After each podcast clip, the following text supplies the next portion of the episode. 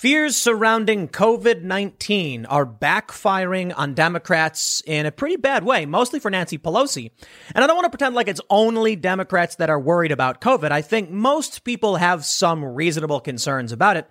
But it is statistically true, at least from Gallup polls, that Democrats are way more fearful.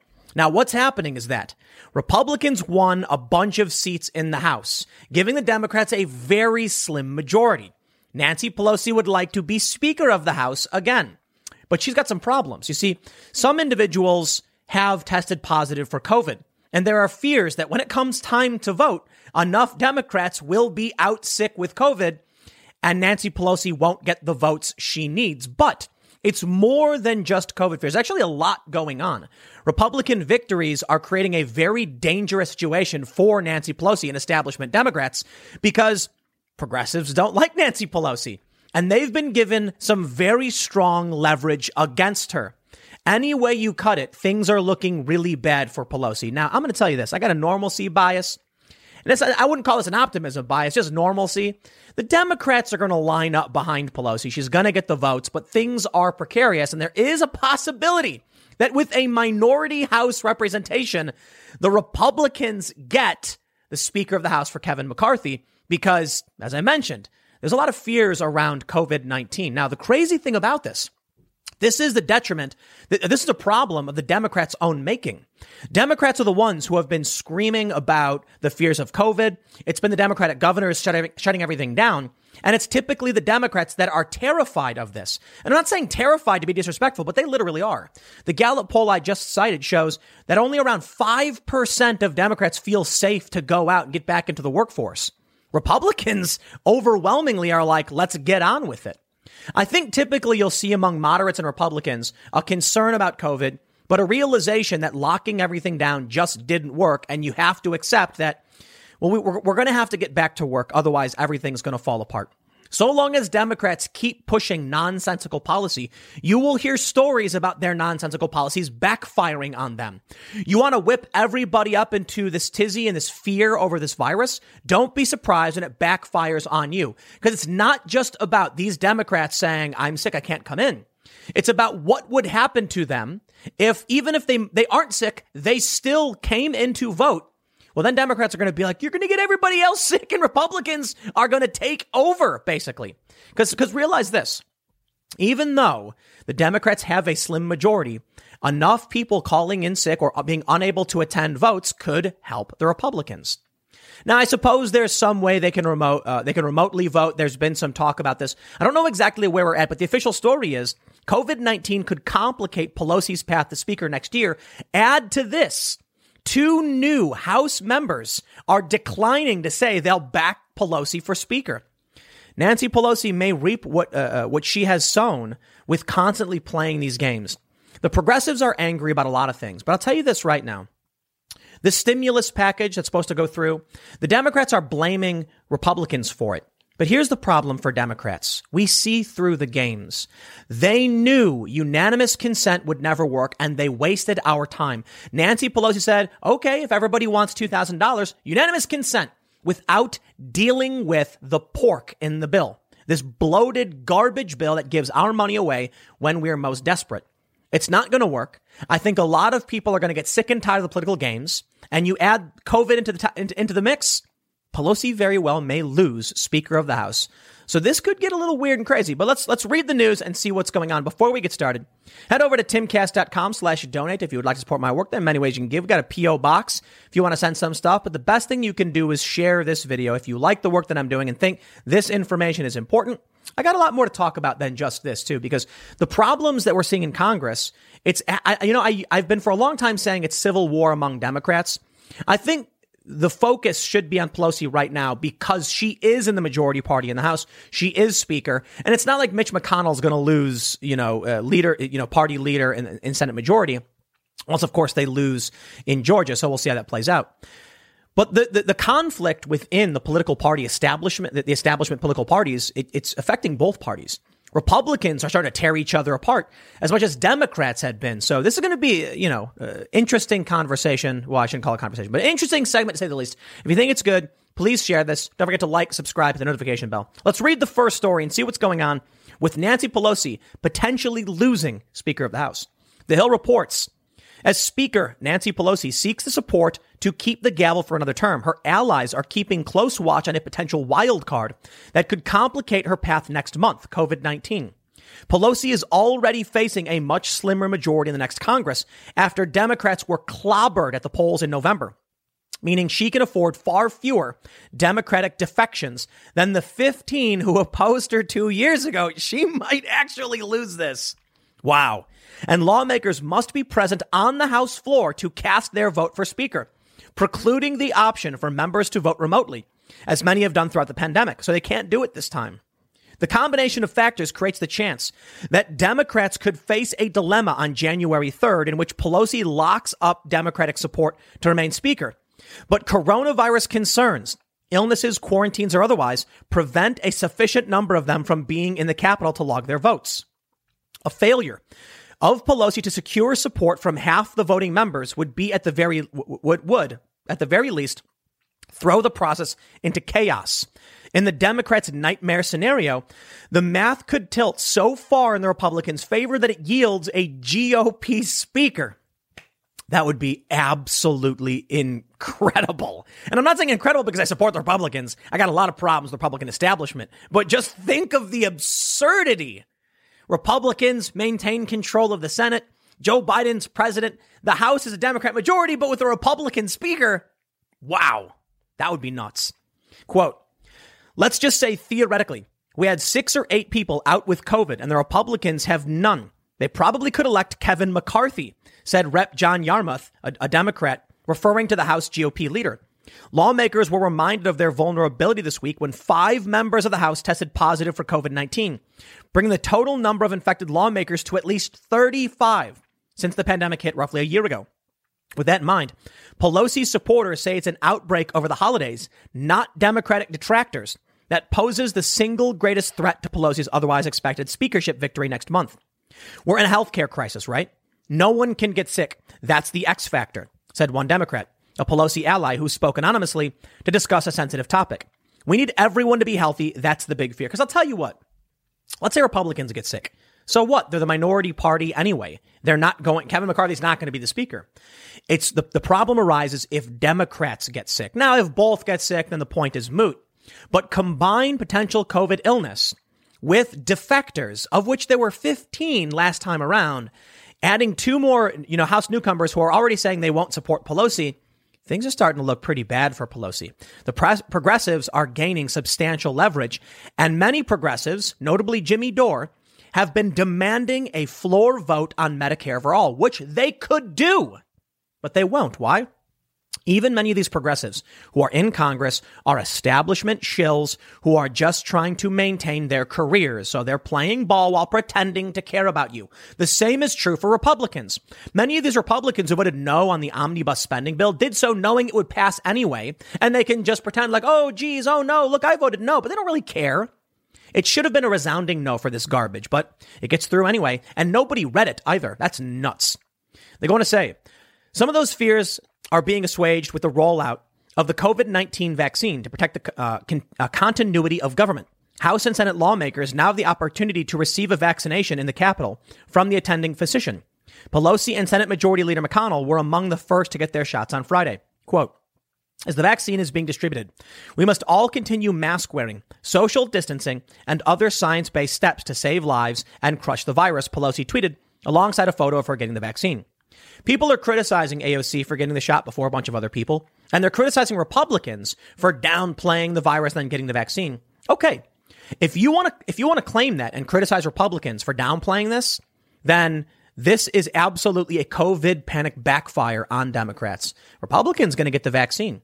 They seem to got no problem criticizing it, but still getting the vaccine. And I don't think the hypocrisy works all that much. This idea, look, you can say it's not that big of a deal and still get the vaccine. You might not be worried that the flu is going to wipe out the planet and you'll still get a flu shot. That's just not an argument. It's the Democrats that are overwhelmingly pushing this fear, that have used it to try and win this election. So I tell you this. Throughout the entire past year, they have been using COVID to change election rules because they wanted Trump to lose. And you know what? It looks like it worked. A lot of people are concerned about a lot, a lot of irregularity, error, and fraud. Now, I'll tell you this because I've got a bit more in the segment to talk about Republicans. Bill Barr said there was fraud. You want to prove it beyond a reasonable doubt and say that it changed the outcome. We need to get it into a court, get beyond the procedural hurdles which have held Trump back. But I'll tell you this, man, I've said it before. They Ocean's 11 Trump.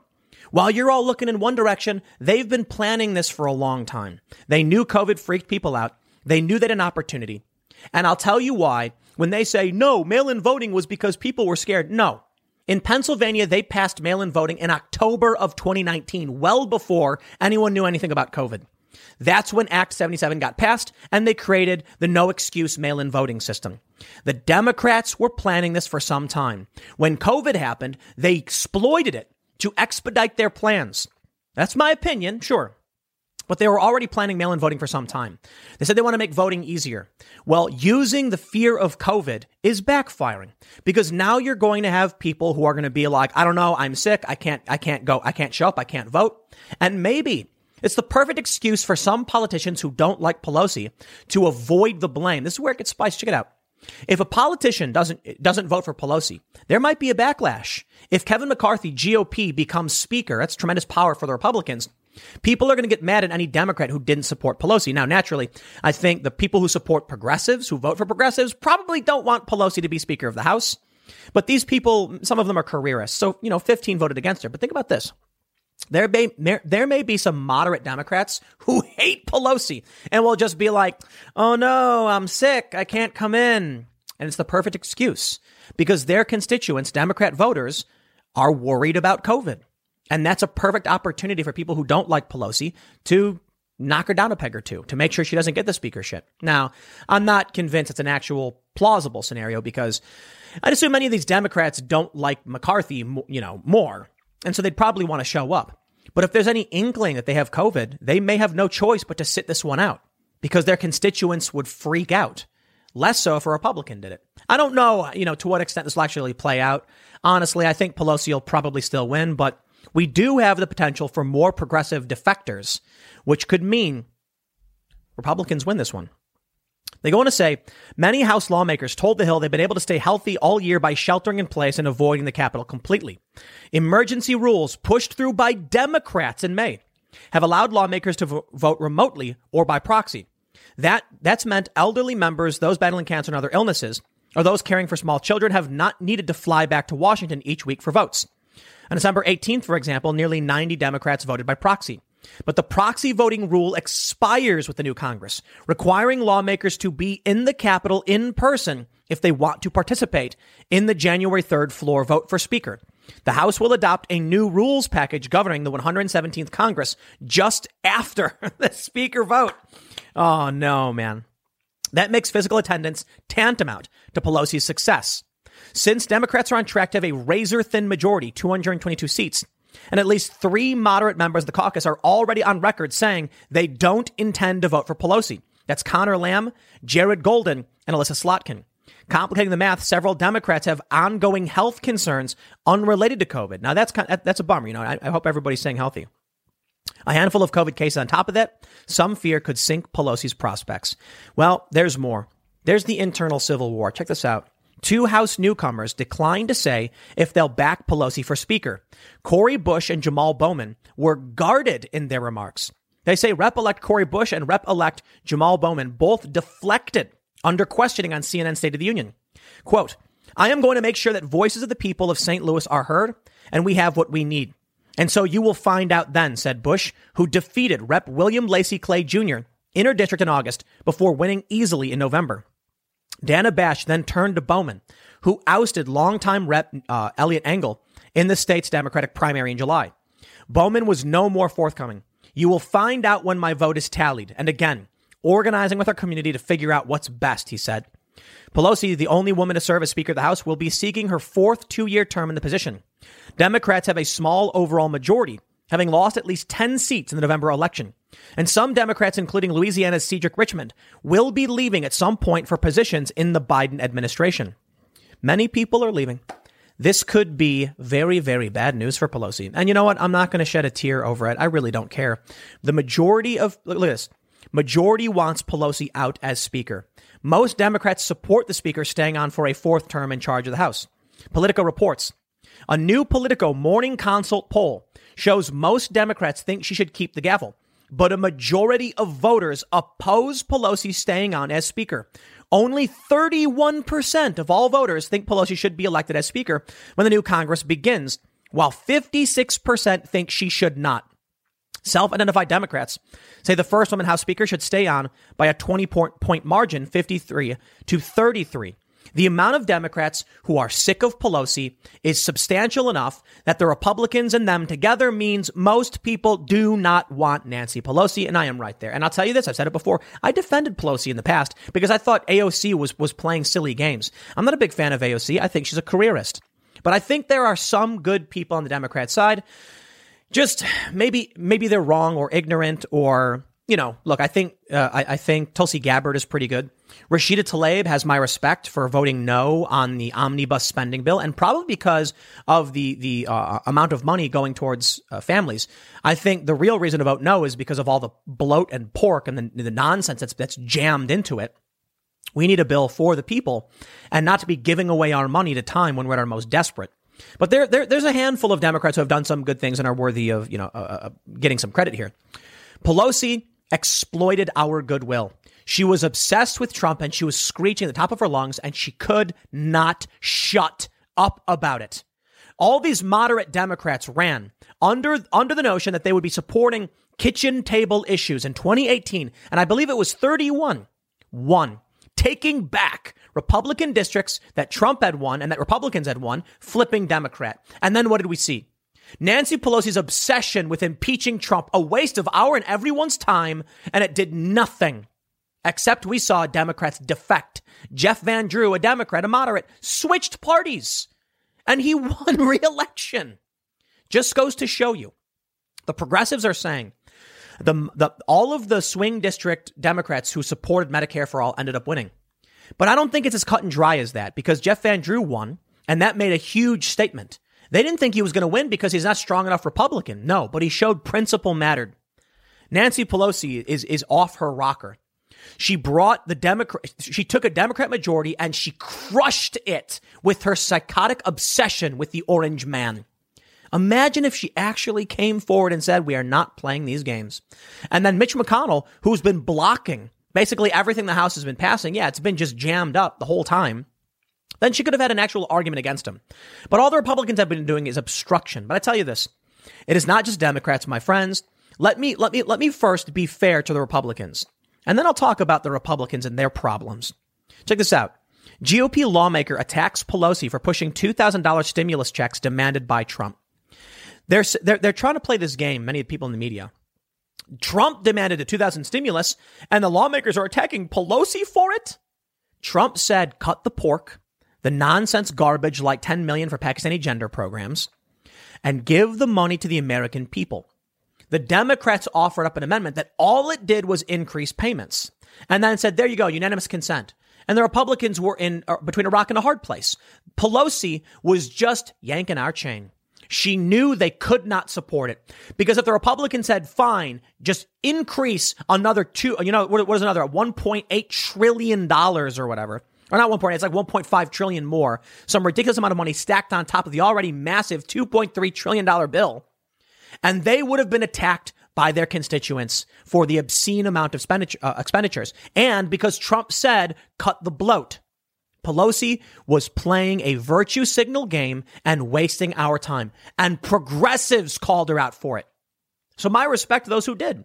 They said, what we need is a substantive reform to this bill to get rid of the garbage and get the American people money, not a stupid game played by Pelosi. Now, it's not, there's other Republican reps who are also saying basically this. Pelosi stuffed bill with pork, hindering their support for $2,000 checks. Trump said it. Republicans said, fine. Not all of them. Rand Paul was speaking out against this. But Trump said, get the American people money. And I'll tell you what, I'm not a fan of massive trillion dollar spending packages that, that, that just extract the value of the American people and give it away.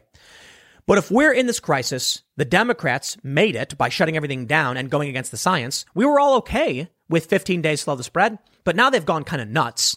The economy is in, in, in ruins in many of the blue states and big cities where they say 71% of the voters voted for, you know, Joe Biden and they produced the economy.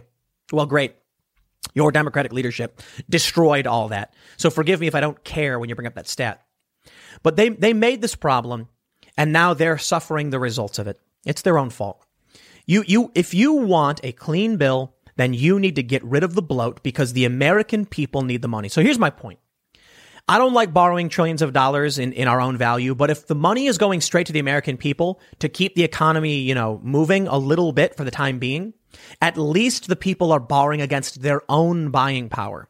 That means it's going to hurt them in the long run, but people need relief now. You could get 2700 bucks per person if the 900 billion just went to each individual, but they're not doing that. Now, I'm not going to sit here and pretend that Republicans are perfect and they're saints. I will defend Republicans because 56 voted no on the omnibus bill and only two Democrats voted no. So at least you have some Republicans, whether it was legitimate or not, saying no to this garbage. Pelosi is virtue signaling, wasting our time and causing these problems by not producing a clean bill. But okay, okay. She'll, she'll, she'll come out with a, with a clean bill and we'll see if Republicans will step up if they get rid of all the omnibus bloat and garbage. We'll see. I'm not convinced. I think Republican or Democrat, you know, they, they, they, it's all spinelessness. Let me show you this. Republican Congressman Adam Kinzinger says Trump is trying to burn the U.S. and is throwing a temper tantrum with his fraud claims because he can't handle losing the election. Here's his tweet. Trump tweeted this. The Justice Department and the FBI have done nothing about the 2020 presidential election voter fraud, the biggest scam in our nation's history, despite overwhelming evidence. They should be ashamed. History will remember, never give up. See everyone in DC on January 6th. Let me tell you something. Is there evidence of voter fraud? The answer is, oh yeah. And there's a lot. And Bill Barr said it. Is it widespread? Well, some of the evidence suggests it is. To what degree, though, did it change the outcome of the elections or flip anything? We honestly don't have conclusive evidence. I know Trump supporters say definitively all the time that they think, you know, it's there, it's there. I think we have a lot. I think it needs to be, you know, adjudicated in a, you know, presented in a court of law. And we need to see it laid out. There have been many documents, and I think they're shocking. The problem is much of this evidence is circumstantial evidence. That's the challenge. So present it. Trump can't get past procedural issues in these courts, and that's the real challenge. But Bill Barr said it. He said there's fraud, but to this date, we have not seen it on a scale that would have changed the outcome. What we need now is a legitimate inquiry. What Trump supporters have rightly pointed out is that instead of looking into the evidence to, to now and do the, the hard full scale investigation, Democrats are trying to run out the clock. That is fair. In Maricopa County, there was a, a subpoena, there were subpoenas issued for the voting machines to do a forensic analysis. That's what you need to find definitive proof, and it was blocked. The the, the county voter uh, you know, elections board or whatever said, "We'll see you in court." Running out the clock. So we won't know. And it's weird because I would appreciate some investigate, investigatory transparency. Here's what Republican Adam Kinzinger said. My God, trying to burn the place down on the way out because you can't handle losing. No evidence. Nothing but your temper tantrum and crazy conspiracies. Embarrassing. Talk about. Uh, uh, this guy's lying. Look. He says, all this talk about January 6th from, from Donald Trump and other congressional grifters is simply explained. They will raise money and gain followers by blaming everyone else, knowing full well they can't do anything. It's sad and an utter scam. Restore our GOP. No, you get out of here. I'm not going to play games with the dude who's outright lying. There's no way this dude, a Republican, truly believes there's no evidence. Because I am not a Republican. I do not like the Republican Party. I voted for Trump, and there's a big difference. I did vote Republican but it's but it's for, for a variety of issues, and I probably won't in the future. I voted Democrat last time I voted. I'm an independent voter. Most people recognize that, but whatever. I cannot believe that this guy has not even Google searched it. I can't believe that he knows as much as he does about January 6th and what Trump is saying, and he never looked into it because either he's telling us right now, either he is completely incompetent and incapable of reading the news, or he's lying. I'm going to go ahead and say the guy's probably lying. It's a virtue signal. He is signaling to people that he is not part of that hardcore Trump base. The, the, the, lines are being drawn between the establishment crony politicians who are like, I will say whatever I have to say to get elected, and those with principle. You can look at, uh, I believe her name is Lauren Boebert. Maybe I'm getting your, your name wrong. Lauren Boebert. There's a new wave of Trump supporting populist Republicans, and they are calling to object on January 6th. I'm not saying I necessarily agree with what they think or what they believe, but you can see they're very willing to put up themselves on the, their principles on the line and stand up for what they believe in. This guy is saying something, hoping that when all is said and done, he's betting Trump's going to lose and he's going to say, "See, look, I was I was on the side of the establishment." Yeah, go for it, buddy. Maybe the establishment will win. Sure, fine. But let me tell you something. If you think the Republican Party survives without Trump, I'm sorry, I think you are wrong. Let me show you this story.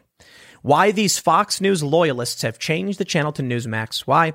I seem to recall many news stories saying that Tucker Carlson broke all time cable TV news record uh, ratings history.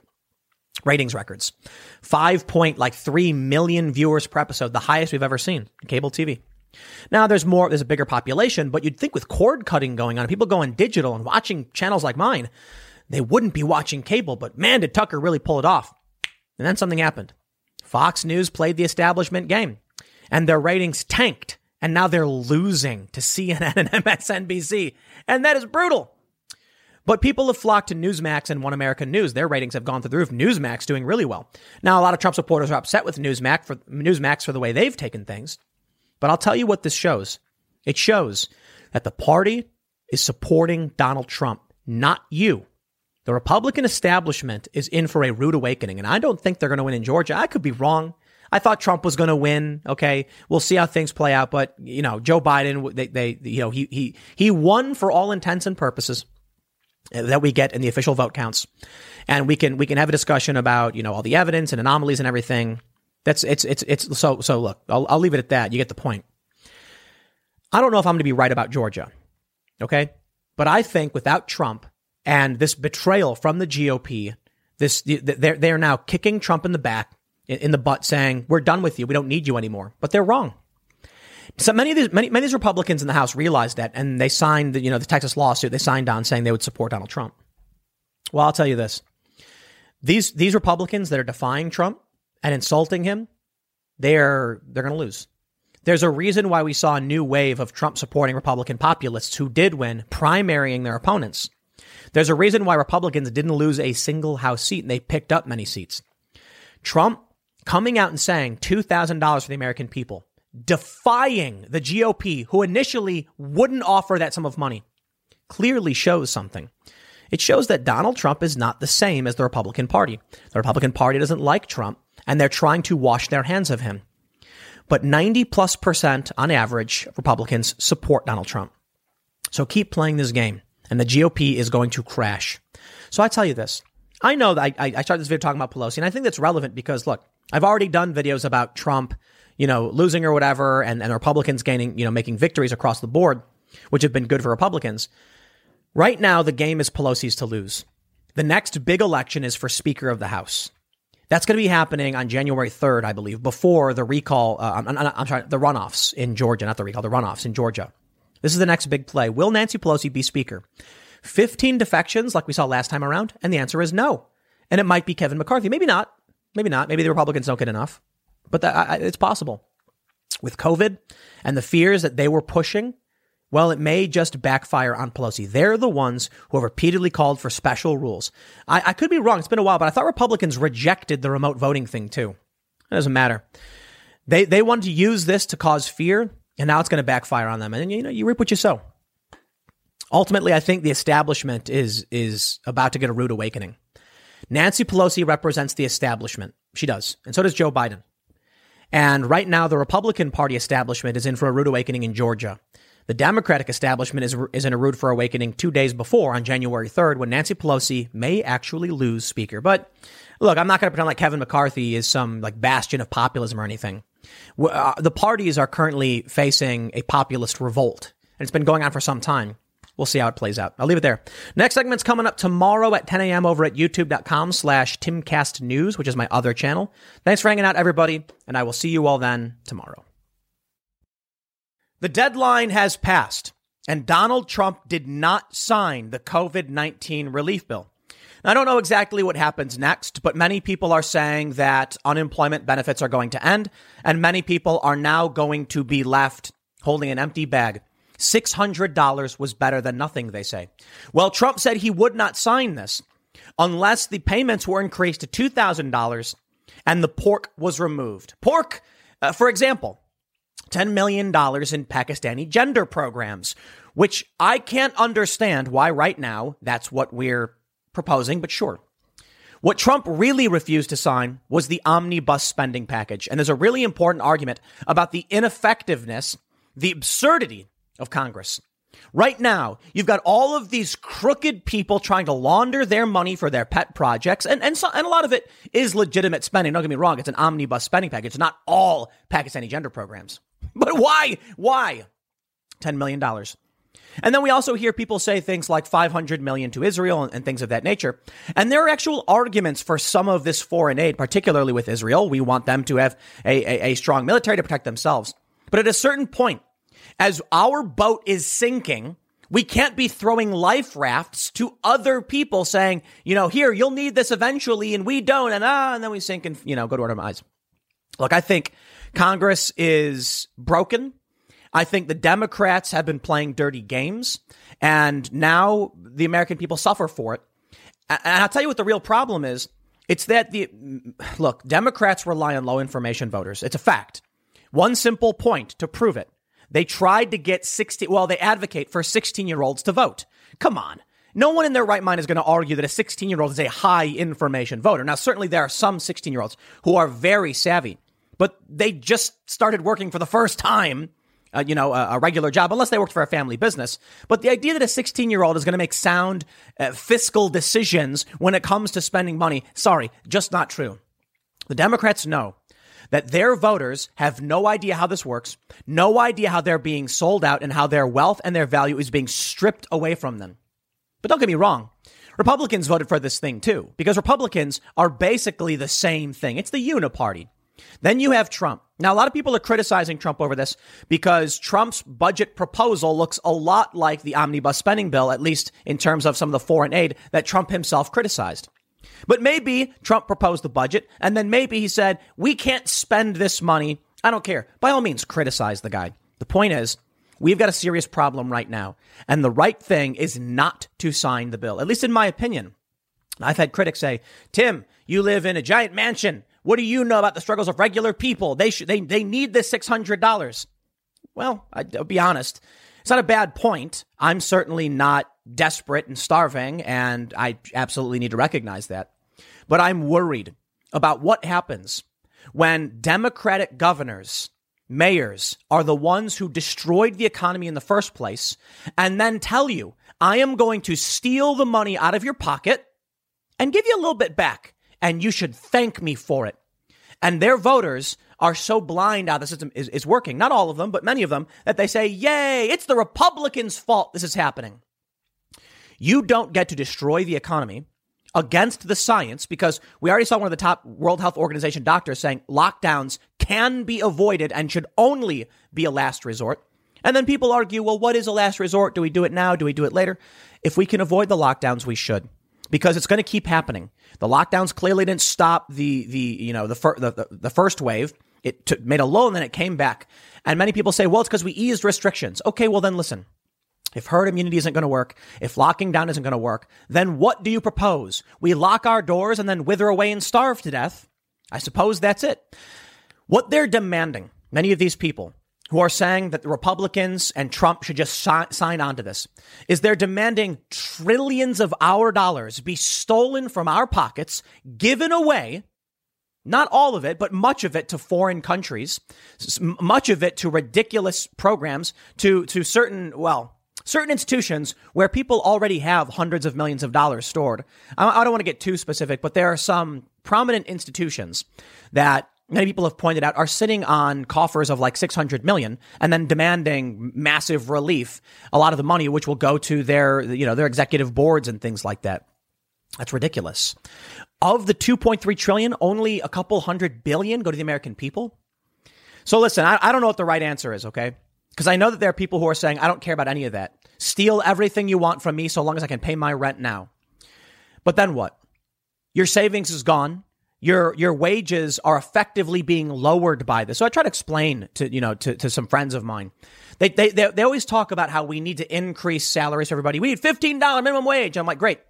When you print money like crazy, like they're doing now, and then give a bunch of that away, you are devaluing the currency effectively lowering the wages of the working class and giving your buying power away to other people. It is a massive extraction of wealth from the American people. And I tell you, man, these these these these Democrat friends of mine, they're so obsessed. They're like, well, you know, regular people don't have wealth. I'm like, bro, I am not saying they're wealthy. Wealth. I'm just talking about the things they own in general. Your car, your small business. You might have a small business valued in, eh, eh, eh, you know, maybe maybe you have a, a hot dog stand and the total hot dog hot dog shop. The total value of the business estimated like 100k. That's destroyed. The value of that taken away. You lose your building in New York when people can't can't pay the bills anymore. They they forced to to to leave and vacate the, the offices and their other buildings. And the city laughs. Bill De Blasio's like, now we're going to buy it up for pennies on the dollar. That's what they're doing. They are stealing from you and then dangling a tiny portion of that back in your face. Less than 10% of the money they are taking will go to you. Now, some people might argue we have to do it. We have to do the foreign aid, or the foreign aid is really a small percentage of the omnibus spending bill. And I'm just like, I don't care. Don't the American people come first? I get it. I get it. Some of this spending is for critical programs and infrastructure and things like that. That I get. And the defense bill, which was like 740, I think it was like 740 million, wasn't even nearly as big as a stimulus. We need national defense authorization, things like that. There's a lot of arguments we can make politically, but the question is, do we watch the whole system burn down around us because we're effectively being held hostage by Democrats, not Republicans? See, the number one trend when I started filming this was Republicans don't care. Well, I think that's true for a lot of them, absolutely, especially the ones who voted yes on the uh, uh, the omnibus spending package. We are at our lowest moment. This country has been brought to its knees. Now there's people saying that China is on track to overtake the U.S. much faster than we, than we previously thought because the lockdowns have completely decimated our country and our economy, and China isn't doing the same. So we're just falling. And that's maybe it's the back end of the bell curve for, for America or whatever, but we are just falling to our demise. And what do we do? Are we supposed to just sit here, wither away, and collapse? It is not Republicans who have shut everything down. Some have. It is mostly the Democrats who did it.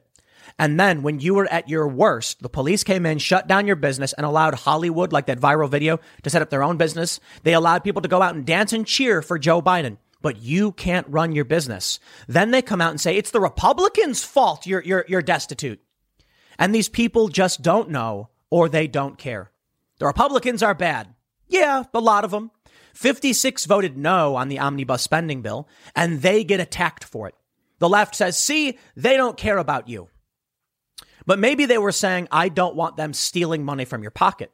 Trump came out and said, get rid of the pork, get us $2,000 to the American people. And you know what the Democrats did?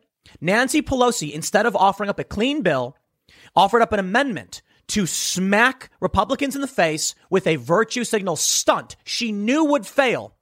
And now Democratic voters blame Republicans. Y'all, you need to realize Republicans, for the most part, don't care about you, and Democrats don't care about you, and that's about it. What Nancy Pelosi did was she called for uh, unanimous consent, meaning everybody needs to say aye or yay to support it, and anybody who objects stops it. So she offered up an amendment to increase payments to $2,000 per person with nothing to get rid of the pork and the bloat. So naturally, Republicans were like, no, we're not going to vote for that. You're nuts. You want to increase the bill from 2.3 trillion. You want to tack on another like 1.4 trillion dollars? That's insane. And then when Republicans said no, they went, oh, oh no, look, the Republicans are blocking us. These people are psychopaths. They don't care about you. They don't care about what you need. It is Democratic governors that destroyed the economy in many of these states. And now that you're suffering, they're saying, don't look at us. We're doing everything we can. Yeah, to strip the buying power out of our savings accounts, offer up a pittance to the American people, and then when Trump comes out and says, get them more money and get rid of this bloat, they don't. They do a virtue signal they know will fail, so they can go, oh, oh me, oh my, the Republicans are so bad. Yeah, you know what? I think they're all bad for the most part. But I'll tell you this There are two Democrats who voted no on the omnibus bill, and there are 56 Republicans who voted no. So that shows you where my bias comes from. The omnibus bill was a mistake. I'll tell you what we should do right now. When people are suffering and desperate, you got $2.3 trillion. I tell you what, it's very simple. A good amount of that money does need to go to general spending. Okay. It's an omnibus bill. So, uh, so things go to legitimate programs. The foreign aid right now, nah. You've got to secure your own oxygen mask before securing the mask of others. Now there, we, we could have a debate over providing military aid to other countries that I get. You know, 500 million to Israel is a lot of money, a lot of money. Are there concerns about destabilization and potential for rising conflict if we if we don't meet these obligations? Perhaps, perhaps. $10 million for gender studies in Pakistan. No excuse. And there's a lot of other things like that too. Another 15 million for democracy programs. I'm sorry, man. I don't know what you think you're doing, but if this country has been brought to its knees and is facing widespread mass eviction, and 12 million people becoming destitute, then we can't just start giving money away to other people. America has to come first. Otherwise, America won't be around to help anybody. And you know, it's funny. When I say America first, I'm actually not a staunch nationalist, as many of you know. I do think there's a good argument for some foreign aid right now. But some of this stuff makes literally no sense. None at all. Here's the story from, from, uh, from KIRO 7. Two key federal unemployment programs expired early Sunday as Trump refused to sign a $900 billion aid package. The president continued to resist signing the measure, arguing that Congress needed to increase the size of relief checks from 600 to 2,000. The expanded unemployment benefits in the relief package affected more than 12 million Americans. Trump also criticized the $1.4 trillion government funding bill that was attached to the COVID relief legislation. You see how they do this? Trump rejected the COVID aid package. He rejected the whole thing. And maybe that was the right call. Are we going to just live under the boot of Democrats forever? Or are we going to stand up and say no? This is the problem. The Democrats are the one who shut down the economies in major key states, affecting massive swaths of the population of this country. They're still doing it, and they're arguing that they have to. In New York City, people who own restaurants are arguing it's against the science. Don't take it from me. The actual businesses in New York are saying the contribution to COVID infection rate is like 1.4%. It's, it's, it's minor. Why are they being shut down and other, uh, uh, other pro, like, you know, other areas of the economy, which have higher infection rates are being ignored because Cuomo and de Blasio don't care. For one, I think they're spineless cowards who don't want to take responsibility. The other is I just think they're they're happy to do it because their budgets. Many, many of these states were already failing, and now they have an excuse to be like the federal government needs to bail us out. And they're they're you know you know what they're doing. It's like you got a little kid, and he's like, "I want ice cream," and the mom is like, "You can't have ice cream." It's, "I'll hold my breath," and now the kid's turning blue, and the mom's like, "I'm not giving you ice cream," and the kid's going. It's like you're hurting yourself, and they're doing it because they want to extract from you is it the fault of the red states that didn't lock down, whose economies are doing all right? That New York did, and that they should pay the bill for New York when New York goes against the science? What about when Cuomo put sick people into nursing homes? New York was the hardest hit. It is the fault of these people. They then come out and blame the Republicans for everything. I'm sick of it. It's trash. They say early Sunday, Trump retweeted a video that showed him complaining about the COVID 19 relief bill. You want to rag on Trump for his budget proposal? By all means, do so. But when he comes out and says no to this, then you can call him out and say, okay, fine, Trump, it's what you wanted. We'll cut it all out, right? No, because they want the same trash. I tell you, this is never going to end. It's going to keep happening. They're going to ex- keep extracting value. Bitcoin's at what, like $27,000 right now? A month ago, it was at like 15. It it is almost doubled. And I tell you why, man. There's a lot of reasons why we're seeing Bitcoin go up. People are flocking out of the US dollar because of this. The only option anyone sees is the mass printing of money. But what you got to understand about the money is that it is the it is the oil for the engine, not the fuel. And a lot of people don't understand, especially on the left. They think the money is the fuel. No. It, it, it lubricates the machine, allows the machine to churn. The fuel is the individual who works, and they're not right now. The, the, the economy is still mostly shut down and they're making it worse. They're shutting down more. It will only get worse. New York has been completely destroyed. Okay, maybe a little hyperbolic, completely destroyed. It's funny when I see these uppity, you know, well-to-do leftists who are walking around New York like everything's fine, people are eating food, and they ignore like central Brooklyn or the Lower East Side and places like that where things aren't going so well and it is a ghost town and people are being evicted like crazy. And then the mayor says, now's our chance to buy up the property. It's almost like like RoboCop or some movie where the, the evil politician just you know hires a bunch of you know local hoodlums to destroy property so the value tanks and then they can buy it up at a cheap price. It's like an old 80s movie. That's how bad bad it is. But they're going to keep doing it. I'll tell you one of the problems. It was Democrats who destroyed the economy. Trump's response is from the left. Imagine this. Donald Trump uh, criticizing and attacking Democrats from the left and they laughed about it. But Trump isn't wrong, and it's not necessarily from the left. It's more from a populist standpoint, but it's certainly not from the right. If you're talking about the right from a you know free market position, Donald Trump is saying get rid of the pork, and if you do, you can easily reduce the cost of the spending bill, and you can increase the amount of money regular people get. Probably the right move because otherwise you have a bunch of people become homeless, but maybe the real right move should be for people who are facing mass eviction and small businesses, they need to just open. But it's crazy to think how, uh, how terrified people in these cities are. My friends, we are faced with an even more serious problem than just COVID. We're faced with the problem of alternate worldviews, alternate realities. And it's not just about Trump. This is important. They like to say that you've got the pro Trump cold and you got the anti Trump orange man bad, whatever. No, no, no, listen. There are people in cities. Okay, I'll tell you this.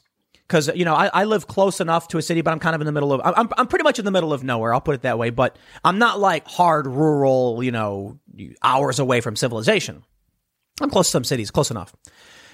I see people wearing masks while riding bikes through the woods. Like, what are you doing? There's no one around you. You're not going to get or give anything. If I ride past you, it's a split second. You don't got to wear a mask when you're riding your bike in the woods. I'm not talking about like a, a wooded area in the suburbs of city. I'm talking about like I'm in the mountains and, you know, I see people and I'm like, that's crazy. Most people don't do that. But in cities, these people are terrified. You know, I had a conversation with some people who are in, in New York and talking about local businesses and how they should just open everything up. But the business owners are saying no one will show up. They're too scared. Democrats really, really, really figured out how to put the boot on someone's neck. I want to show you a couple things. All right. The UK has been hit with the worst recession in 300 years as country grapples with mutated COVID 19 strain. It's never going to end. So what do we do? Do we just lay down our swords, drop to our knees and say we surrender? Or do we recognize life comes with risks and we can't just give up and stop? People are going to lose their homes and everything will be destroyed. I guess that's where we're going because nothing you can do about it when people are terrified. I want to show you this. This is a tweet. This video right here. This person tweeted, This is for the COVIDiots that try to sound smart by constantly bringing up the survival rate as an excuse to be selfish. In it, you have a woman who is a nurse, it appears, wearing a mask, and she says, something like this. It's got 1.2 million views. And she goes, I want to explain something to everybody who use survival rate as an excuse. If I told you I was going to give you millions upon millions of Skittles, and that 17,391,270 of those Skittles could give, would make you sick and give you lingering health effects, and that 320,000 of them would kill you, would you still eat the Skittles? The stupidest argument ever made. And they do it all the time. I'm so sick of it. Feeding my family and protecting myself is not eating candy. Please. There's a big difference. A 0.1% risk. 0.1. Now that's significant compared to many other things. I mean, a lot of people have died. It's nightmarish. But my friends, this is this is a serious problem for us. First of all, to compare whether or not I get to live in my home and pay my rent or my mortgage or for my business, keep my employees, uh, uh, uh you know, on, uh, on the job and have to lay people off. The idea that I have to shut my business down is equivalent to eating candy is stupid.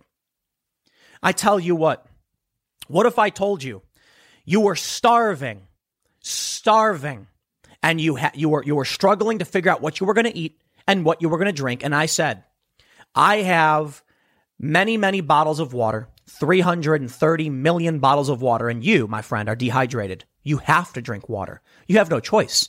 This is not candy. This is not you deciding to go buy a bag of candy. This is water. You need it. Now, I'm sorry, but one in a thousand of these bottles will kill you. Well, I think you'd probably be like, I'm going to die anyway. I, I, it's better than nothing. And I said, well, a, a good amount of them will actually make you sick. Yeah, well, what, what are my choices? Do I just lay down and do nothing? Or do I drink nasty water? Think about it this way. I'll give you a better example. Because you might still be thinking, like, man, a lot of dirty water. Okay, I tell you what. If you were in the middle of the woods and, and there was nothing to drink and you found a pool of water you would drink it. If you were in the desert, wandering around, desperate, and you found a pool of murky water, you would drink it. And you'd say, I might get sick, but it's better than the alternative. Now, what they're saying is, what if the government just takes your value away and then, you know, give, you know, and then borrows against your, I'll tell you what. Here's, here's, here's a better analogy using what they're doing with the COVID relief bill. Imagine you're in the desert and there is a pool of water that's clean. And everybody's looking at it saying, okay, what do we do?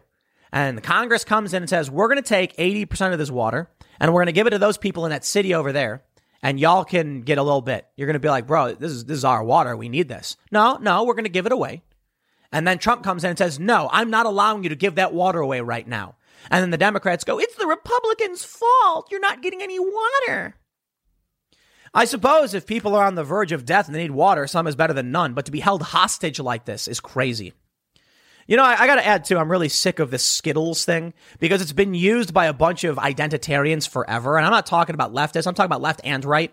They say, like, if, you know, if, what, what did the feminists do? If you had a bowl of Skittles that represents men and 1% of them was bad, would you eat the Skittles? It's like, dude, you're talking about human beings you have to interact with in your life. What are you going to do? Take one in a hundred people and like lock them up? That's the stupidest thing ever.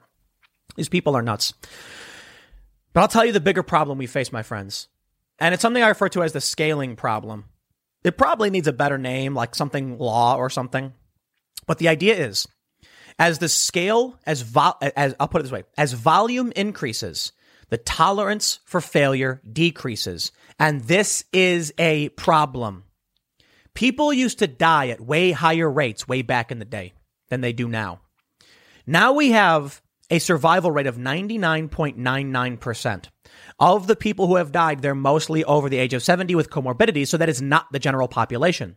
So if you really want to do that Skittles thing, we could be saying like if you were going to eat food and 0.01%, a 1 in what, 10,000 chance that you actually, you know, get sick or, or, or die. The scaling problem is serious. It is.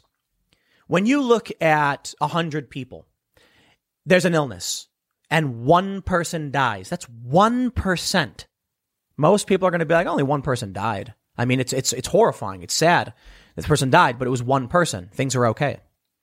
What if you have 100,000 people and a thousand people die? Well, then everyone starts seeing the, the, all these stories of death nonstop and they start panicking and freaking out.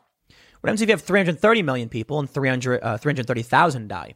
All of a sudden, it's all over the news. Videos of people in the hospital intubated. You're inundated over and over and over again with these, with these, with these images. But the percentage has not changed. As volume increases in a system, the tolerance for failure decreases. People will not accept it. Therein lies a big problem because it, population is going to keep increasing, and then we're going to keep hearing more and more stories. And I'll tell you this: it goes the same way with the vaccine. And I'll leave. I'll, I'll, I'll give you this final point. If you have a vaccine given to 100 people and one person gets sick, people might be like, man, I don't know about that. That's freaky. Like, I don't know. And they, they get worried. But 99, percent people, most people were fine. Like, it was only one person. Chill. You hear one story. It's not about percentage. It's about what you hear and what scares you. You hear in the news, a man had an allergic reaction to the vaccine, but everyone else in the trial was fine. They're going to be like, yeah, it was one guy. What happens when you have, you know, a million people get the vaccine And then you have, you know, once again, 1%. Now the stories are everywhere about the dangers of the vaccine. You see people in videos saying, I can't believe it. There's one video going viral a woman, woman who got Bell's palsy and she's like, she's freaking out. She's, I, and, and I'm not trying to be mean. Like she's, she's panicked. Her face, you can see it. And I get it. But this is the scaling problem. As volume in a system increases, tolerance for failure decreases. As more people receive iPhones, the tolerance for broken iPhones goes down. As more people get sick, the tolerance for death goes down. You see the point? It's information. People are, are, are getting freaked out by this. And as this problem persists, there will be criminals in government exploiting it. So look, I know many of you may be desperate and need this money. So maybe Trump should just sign it but my fear then, and this is a luxury that I have, is that you're all being held hostage. I mean, we all are. My business is is uh, to an extent isolated from all of this, to an extent. But people got to realize too, when the when the, when the lockdown first started and they shut down businesses, my business took like a seventy percent hit, and it put me in the red for uh, for about a, a month. And this is because everything I do is dependent upon ad rates. Ad rates are mostly driven by small businesses advertising their restaurants and their stores and things like that. When you can't go shopping, when everything's shut down, people don't buy ads. When the businesses go, everyone goes around it. So I may be, you know, like we're on the Titanic and I may be like sitting on like one of the higher decks. I'm not, I'm not trying to be callous or brag, but the ship sinking is bad for everybody. And so maybe you just do the package, give away trillions of our, our dollars, and then the people get a pittance. Or maybe we hold out and we make demands of Congress. I'll leave it there. Next segment's coming up at 1 p.m. Thanks for hanging out, and I will see you all. Uh, I will see you all then on this channel. My friends, I am so absolutely sick of seeing dancing nurse videos on TikTok, and I've already seen a whole lot. It's been a year and they keep doing it. You'd think they would have learned, but I guess this is a really good example of social media reinforcement and, well, the illusion of support. If you ban all of the negative uh, speech and all that's left is positive speech, you will be driven insane. Right now, there are certain individuals who have put out videos that have been critical of the vaccine. Those videos have all been deleted. There are people who put out videos cheering and dancing and, you know, boogieing down in the hospitals, and those videos are promoted. So guess what? You get more of less criticism, less accountability, more nonsensical time wasting, and it makes everybody go nuts. I have this story from Daily Nurse, the pulse of nursing. Now, I don't know what Daily Nurse is, but they mention and they show videos of all the doctors doing the choreographed dance and having a good time, trying to encourage everybody to go get that vaccine. And sure, fine. But come on. You mean to tell me that when all these hospitals are overloaded and they post these pictures of like the, the, there's like one viral photo of a nurse with her mask off and you can see the lines in her face and she looks all like you know messed up because she's been working long shifts wearing this PPE. There are certain hospitals that are definitely hotspots that are that are being completely inundated, and most hospitals are not. And it's really frustrating because I see these videos. There's like this one. There's like a bunch of viral videos of a guy going to hospitals and nothing's going on. The problem we have here is that you don't have an honest media. You don't. You don't have honest representatives. You don't. Okay. Now I'm, I'm going to start by, by really getting into talking about dancing nurses, but I know a lot of, prob- uh, probably a lot of you want more serious conversation. From the New York Times, how much herd immunity is enough? Scientists initially estimated 60 to 70% of the population needed to acquire resistance to COVID to banish it. Now Anthony Fauci and others are quietly shifting that number upward. It's not the first time that Anthony Fauci has admitted to lying to us, okay? This is the important part of this segment. I'm not going to talk about dancing nurses, but I do want to get this off my chest. And I just, I, am sorry, man. This video is going viral. I hate this BS. Okay, I, it's got 1.3 million views. Now I don't know what this video is, to be honest. It, it's it's got it's, it's being filmed with a really nice camera and gimbal. It makes it seem like the camera is kind of floating and there's there's good depth of field. So it might just be some promo video. But these people are dancing and it's choreographed. Here's what you need to understand. Maybe these aren't really doctors. That's the first first thing I'll say. I've already seen more than a videos of doctors actually doing messed up stuff. Like remember when the nurses were slammed for filming themselves dancing with a body bag? No joke. They were dancing and shuffling as they carried uh, not it's not real. It just says it, it's just a person in a I don't know if it's a person, but it's just them carrying a body, which is absolutely insane.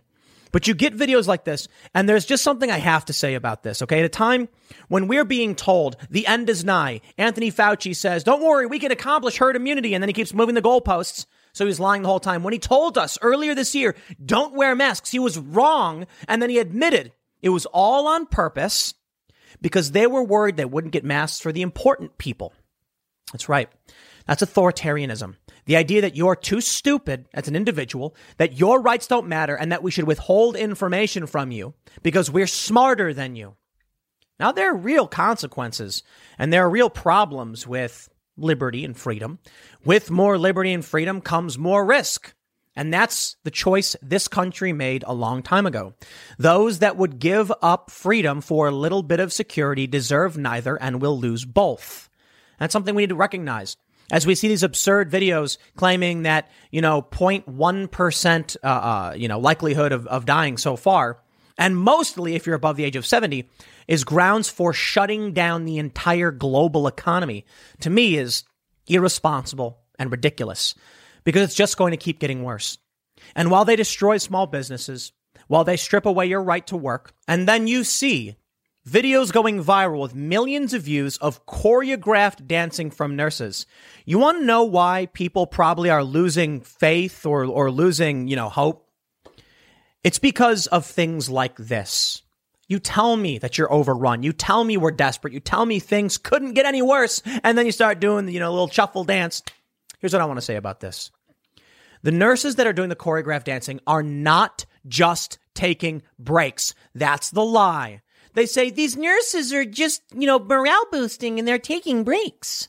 Things are stressful at the hospital. And taking a few minutes to do a little dance, well, that's important because it makes people feel calm, makes them feel better when they're witnessing all of this death. Full stop. Don't even say it. Did you watch any of these videos? Some of them are silly nonsense, like people just shuffling in the hallway. We got one video that, that's been around since May 24th. I don't, again, I want to be very careful. In this video, you have someone filming and complaining that all of these nurses or whatever are dancing, mopping, and waving their arms, and they're like, why are we waiting? We're patients. Why can't we see a doctor? Why can't we get in? Why can't we see a nurse? Oh, because they were sitting here for a couple minutes getting ready for the TikTok to do their little shuffle dance. Okay, fine, fine. Maybe these shuffling people waving their arms were all on break and unnecessary at a time of crisis. Fine, fine. But I have seen more than enough videos of choreographed dancing. Now, these people aren't good at dancing. Okay, this is important. They're not good at dancing. But someone at least taught them what the dance was. You don't get someone on a 15 minute break and say, okay, everybody dance. We're going to film it.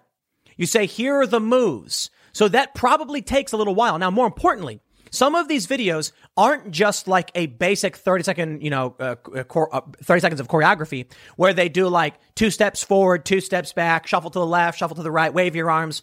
Like you could teach someone that very quickly. And based on their, you know, lack of skill, I'd imagine it was very, very quickly. But some of these are more intricate than that. Some of these show the doctors in multiple settings. There's in this, I don't, again, this video is probably not a good example because I don't know if it's a music video or what the deal is, but I've seen other videos where you have nurses wearing the same clothes in different parts of the hospital. So you mean to tell me they cleared out this part of the hospital, moved them around and had them, had them dance in a specific way? That takes all day. Or was the hospital closed? Either way, I look at that and I get angry. I get angry because Fauci has been lying to us and they say it's for our own good. It's important that the hospitals got the PPE and the regular people didn't. Fine. But I don't like being treated like lesser than or disposable. And I'm sure a lot of people don't. Now, look, I'm, I, I work a lot. I work all, all the time. Uh, my business is successful and I'm fortunate enough to have gotten out of these cities, but a lot of other people aren't. So I can only imagine other people are just way more angry, way angrier than I am when they see this stuff. This is this is the big the big breaking news. Uh, and, and let me let me let me tell you something. One TikTok nurse did lose her job because she was bragging about how the, the rules for wearing a mask were pointless or whatever, and then she ended up getting fired. So you mean to tell me you can come out and say this is ridiculous nonsense, I'm not going to do it. You're fired. But you can spend a day going around the hospital doing various dances over and over again, no matter how much criticism comes out, and it's fine. I'll tell you this, and then we'll read the Fauci stuff. This is because everybody probably hates it, but they found their audience, and that's all that matters. That's it. Let me tell you how social media censorship works. You've got various subcultures and groups of people. Some of these groups post really insane things, racist garbage nonsense, and they have their community, and then Twitter and social media bans that community, and they're gone. That's it. People stop posting this stuff. Then you have dancing nurses. Well, social media companies don't care about that, so they leave it alone. And if anything, they promote it because journalists will start promoting it. Then more and more people start doing it. Then you get massive waves of really cringeworthy, annoying, and insulting videos. These people dancing. Why? Why? Imagine if I went to a funeral and I started just dancing. I'm like, get the TikTok out, everybody. We're going to do a choreographed dance right in front of the casket. They think dancing in a hospital during a pandemic when people, when 300,000, 327,000 people or so were dead, they've shut down the economy. Everybody's suffering. It's like going to a funeral wearing bright colors. Or no, no, no, I'm sorry. They're wearing their scrubs. It's like going to a funeral, all wearing funeral clothes and then doing a, yo, wave your arms, everybody. Woo. And start clapping and cheering. For, are you nuts? Yeah. And while all that is going down, this is what we get from the likes of Dr. Anthony Fauci. The New York Times put out the story on uh, Christmas Eve on Christmas Eve. I wonder why. Many of you may have noticed uh, I wasn't working on Christmas Eve, Christmas, or the day after Christmas, and there's a reason for that. Well, most people aren't consuming news.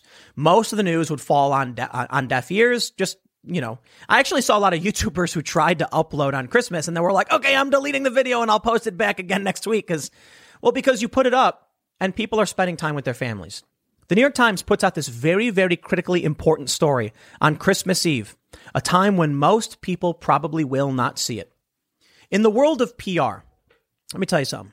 It is said that Apple always does their releases on Tuesdays. I don't know if that's still true, but it was true for a long time. And the reason is on Monday, everybody's eyes are like glazed over and they're like, oh, I can't wait for the weekend. On Tuesday, they're back in the thick of things. Like, all right, it's Tuesday. I'm at work. Here we go. You put out on Tuesday and internet traffic is slowly on the up. So on Sunday, traffic slowly returns. Saturday is the worst day. Sunday, it starts to return. Monday's okay. Tuesday is high. Wednesday's the best. You put your release out on a Tuesday. Wednesday hits hard. You get a lot of traffic, a lot of views, a lot of shares.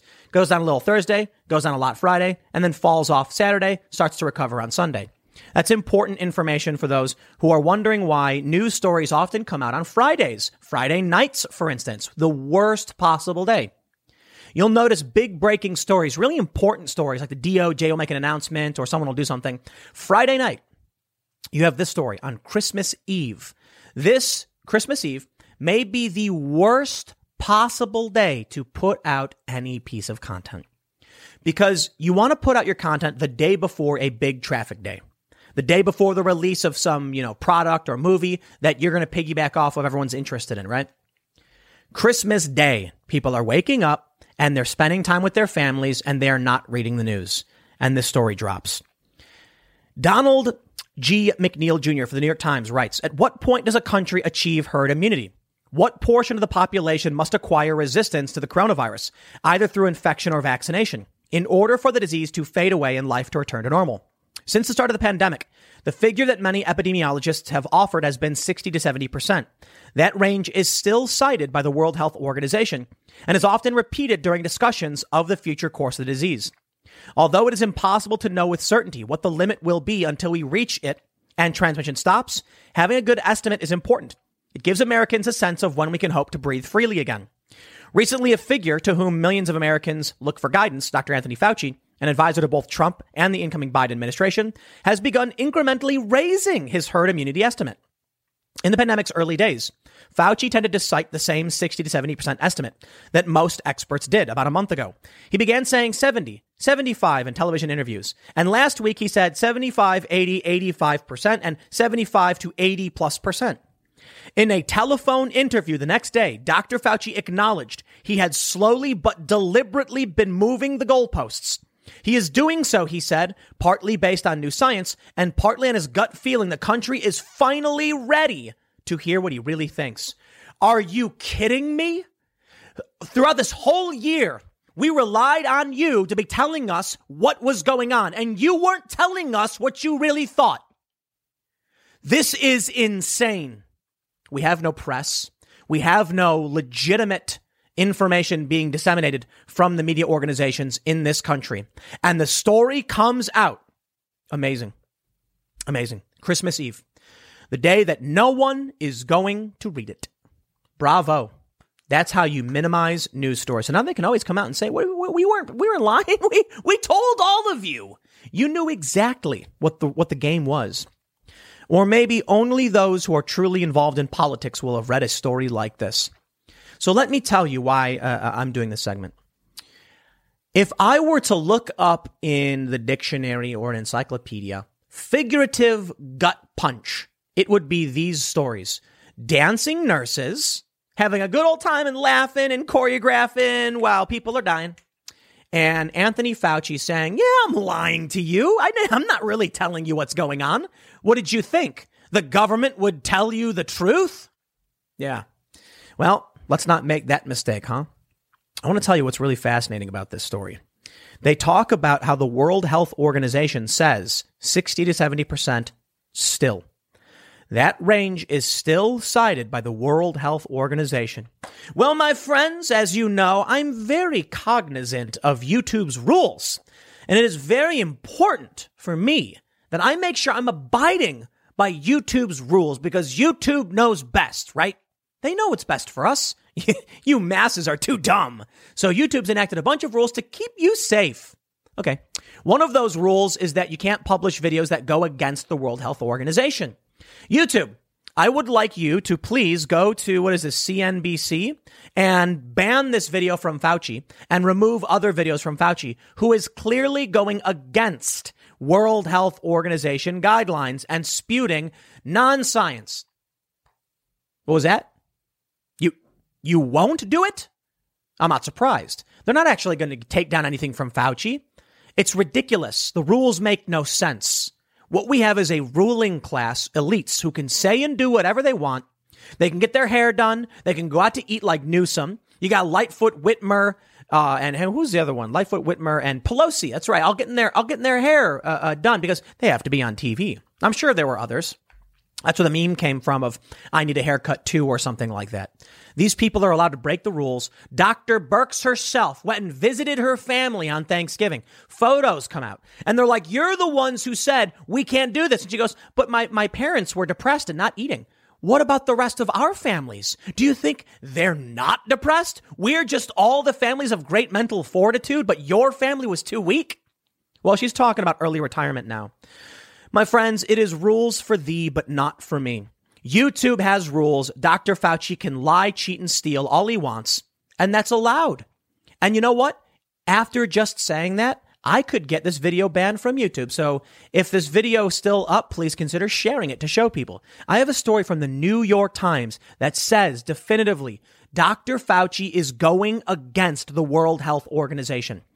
They say the World Health Organization is citing 60 to 70% and it is often repeated during discussions of the future course of the disease. But Fauci is saying 75 to 80 plus percent. He is going to be freaking people out. You should, he should, this is wrong. Fauci is wrong. The World Health Organization said 60 to 70. Why do we sit back and just accept this from a guy who keeps lying? This is a story from June 16th, 2020. Fauci, why the public wasn't told to wear masks when the coronavirus pandemic began. And he straight up admits it. He straight up admits it. He also acknowledged that masks were initially not recommended to the general public so that first responders wouldn't feel the strain of a shortage of PPE. He explained the public health experts were concerned. The public health community and many people were saying this, were concerned that it was at a time when personal protective equipment, including the N95 mask and the surgical mask, were in very short supply. But by early April, the strategic national stockpile had been depleted. And around the same time, President Trump invoked the Defense Production Act to have manufacturing chains across the U.S. focus on making vital medical equipment such as ventilators and masks. Fauci continued to say that they wanted to give as many as masks as possible to frontline workers and emergency personnel. Quote, we wanted to make sure that the people, namely the healthcare workers, who were brave enough to put themselves in a harm, uh, in a harm way, in harm's way, to take care of people who you know were infected with the coronavirus and the danger of them getting infected. Fauci concluded. As for how long Americans will need to wear masks or at least be advised to wear them, that may depend on new case numbers. Listen, I want to tell you what's going on. Okay? Fauci initially lied about masks. Many said, no, no, no, the science changed. Initially, they were like, don't wear masks. And then they realized you need to wear a mask. That is not true. Medical professionals always needed the masks. Now, think about that. I remember back when they started, you know, planning for the lockdowns, when they banned travel, they were saying, you don't need to wear a mask, you know, but they were wrong. And they were saying it while also saying medical professionals, professionals need masks. And we were like, if masks don't do anything, why do the doctors need them? Clearly they do, and they weren't being forthright. So yes, it was a lie. We now know that Dr. Fauci was doing it because he was concerned if everybody ran out and bought PPE, there would be none for doctors. I understand that, and there are real consequences but maybe instead of lying, you should have just went out and got masks and then told the people the truth. More importantly, don't people deserve to know the truth? Is it the role of government to lie to everyone? The government is supposed to be for, of, and by the people, not, not elites who are smarter dictating what we can or can't do. And that's where we are today. Dancing nurses, while they, they're, they're mocking us. They're laughing in our faces. These people still have jobs. I know it's not, you know, for a lot of them, it might be bad, but there are a lot of hospitals that are not over, overly strained. This is what people need to realize. You'll see all the, you'll see all the messages where they're like, the hospital is overrun. What do we do? Yes, that, that's, that's happening. Then you'll, what you won't see is the people saying not every hospital is overrun. Many of those videos will get banned outright. Videos critical of Fauci will be banned. This video might get deleted. No joke. They get rid of any contradictory information so you can't make up your own mind because they think they're smarter and better than you and they want to control you. That's not what this country was founded on. And it's not what made this country successful and great. This country was founded on limited government, but it really was founded on the principles that there were, as they quote, say, as they said about senators, better men. I don't necessarily agree with that concept, but there were, was an idea of some kind of established meritocracy or some kind of privileged access, a combination of the will of the people and the will of the states. That's what the Senate and the House were. They were different. We're not a direct democracy. Just because you want something doesn't mean it's yours. We are a constitutional republic with elected representatives. And sometimes, uh, going back to the, the start of this country, senators were chosen by the state representatives. So it wasn't direct. It, it, it, wasn't. Things have become more so that way. But now we have this sort of, you know, paradoxical system. You know, it's kind of uh, multi personality government, I'll put it, where they claim we're a democracy over and over again. But then the elites can do whatever they want, control whatever they want, and tell us what to do and when to do it while lying to us. It's because we're not really a democracy. We never were. But Democrats and establishment elites rely on low information voters. They either want us fighting with each other or believing stupid things, so we vote for stupid things, and then they go off and do whatever they want, launder money. Or they outright lie about what's going on. At a certain point, I guess there's a growing number of people who are paying attention and are sick to their stomachs watching these insane dancing nurses and getting angrier and angrier about it. I wish I had a job where I didn't have to work and could just dance around. I'm sure a lot of people feel that way, huh? I mean, in all honesty, I like my job. I like doing what I do, and I'm sure you like doing what you do. But they shut your business down. They kicked you out of your job. They won't let you do it. You don't even get to film yourself dancing while working your, you know, working at your business. But these people in hospitals who clearly have time on their hands to practice choreography have no problem. Now, this video I'm showing specifically, I think it's from Spain or something. I don't think it's from America. And I'm not even sure it's real doctors. It might just be a music video or something. But look, we've seen more than enough of these dancing nurse videos. And there are still some that just came out recently where, you know, the vaccine comes out and they all start dancing again. And they're doing choreography. That means they at least practiced a little bit. What a waste of time and an insult. I'm sick of it. I'm sick of the lies, and I'm sure you are as well. And if their goal was really to help people, they wouldn't be lying like this. They would be being honest, reasonable, and rational. You can say something very, very simple. You know, we're all stressed out. We're here for you. Let's, uh, you know, let's do the best, best we can. Instead, the TikTok videos are designed to give them followers and make them feel good and give them likes. It solves nothing and it makes people feel bad and angry. Like you're just using this I'll, I'll, I'll, I'll I want to make this point one more time and I'll wrap it up.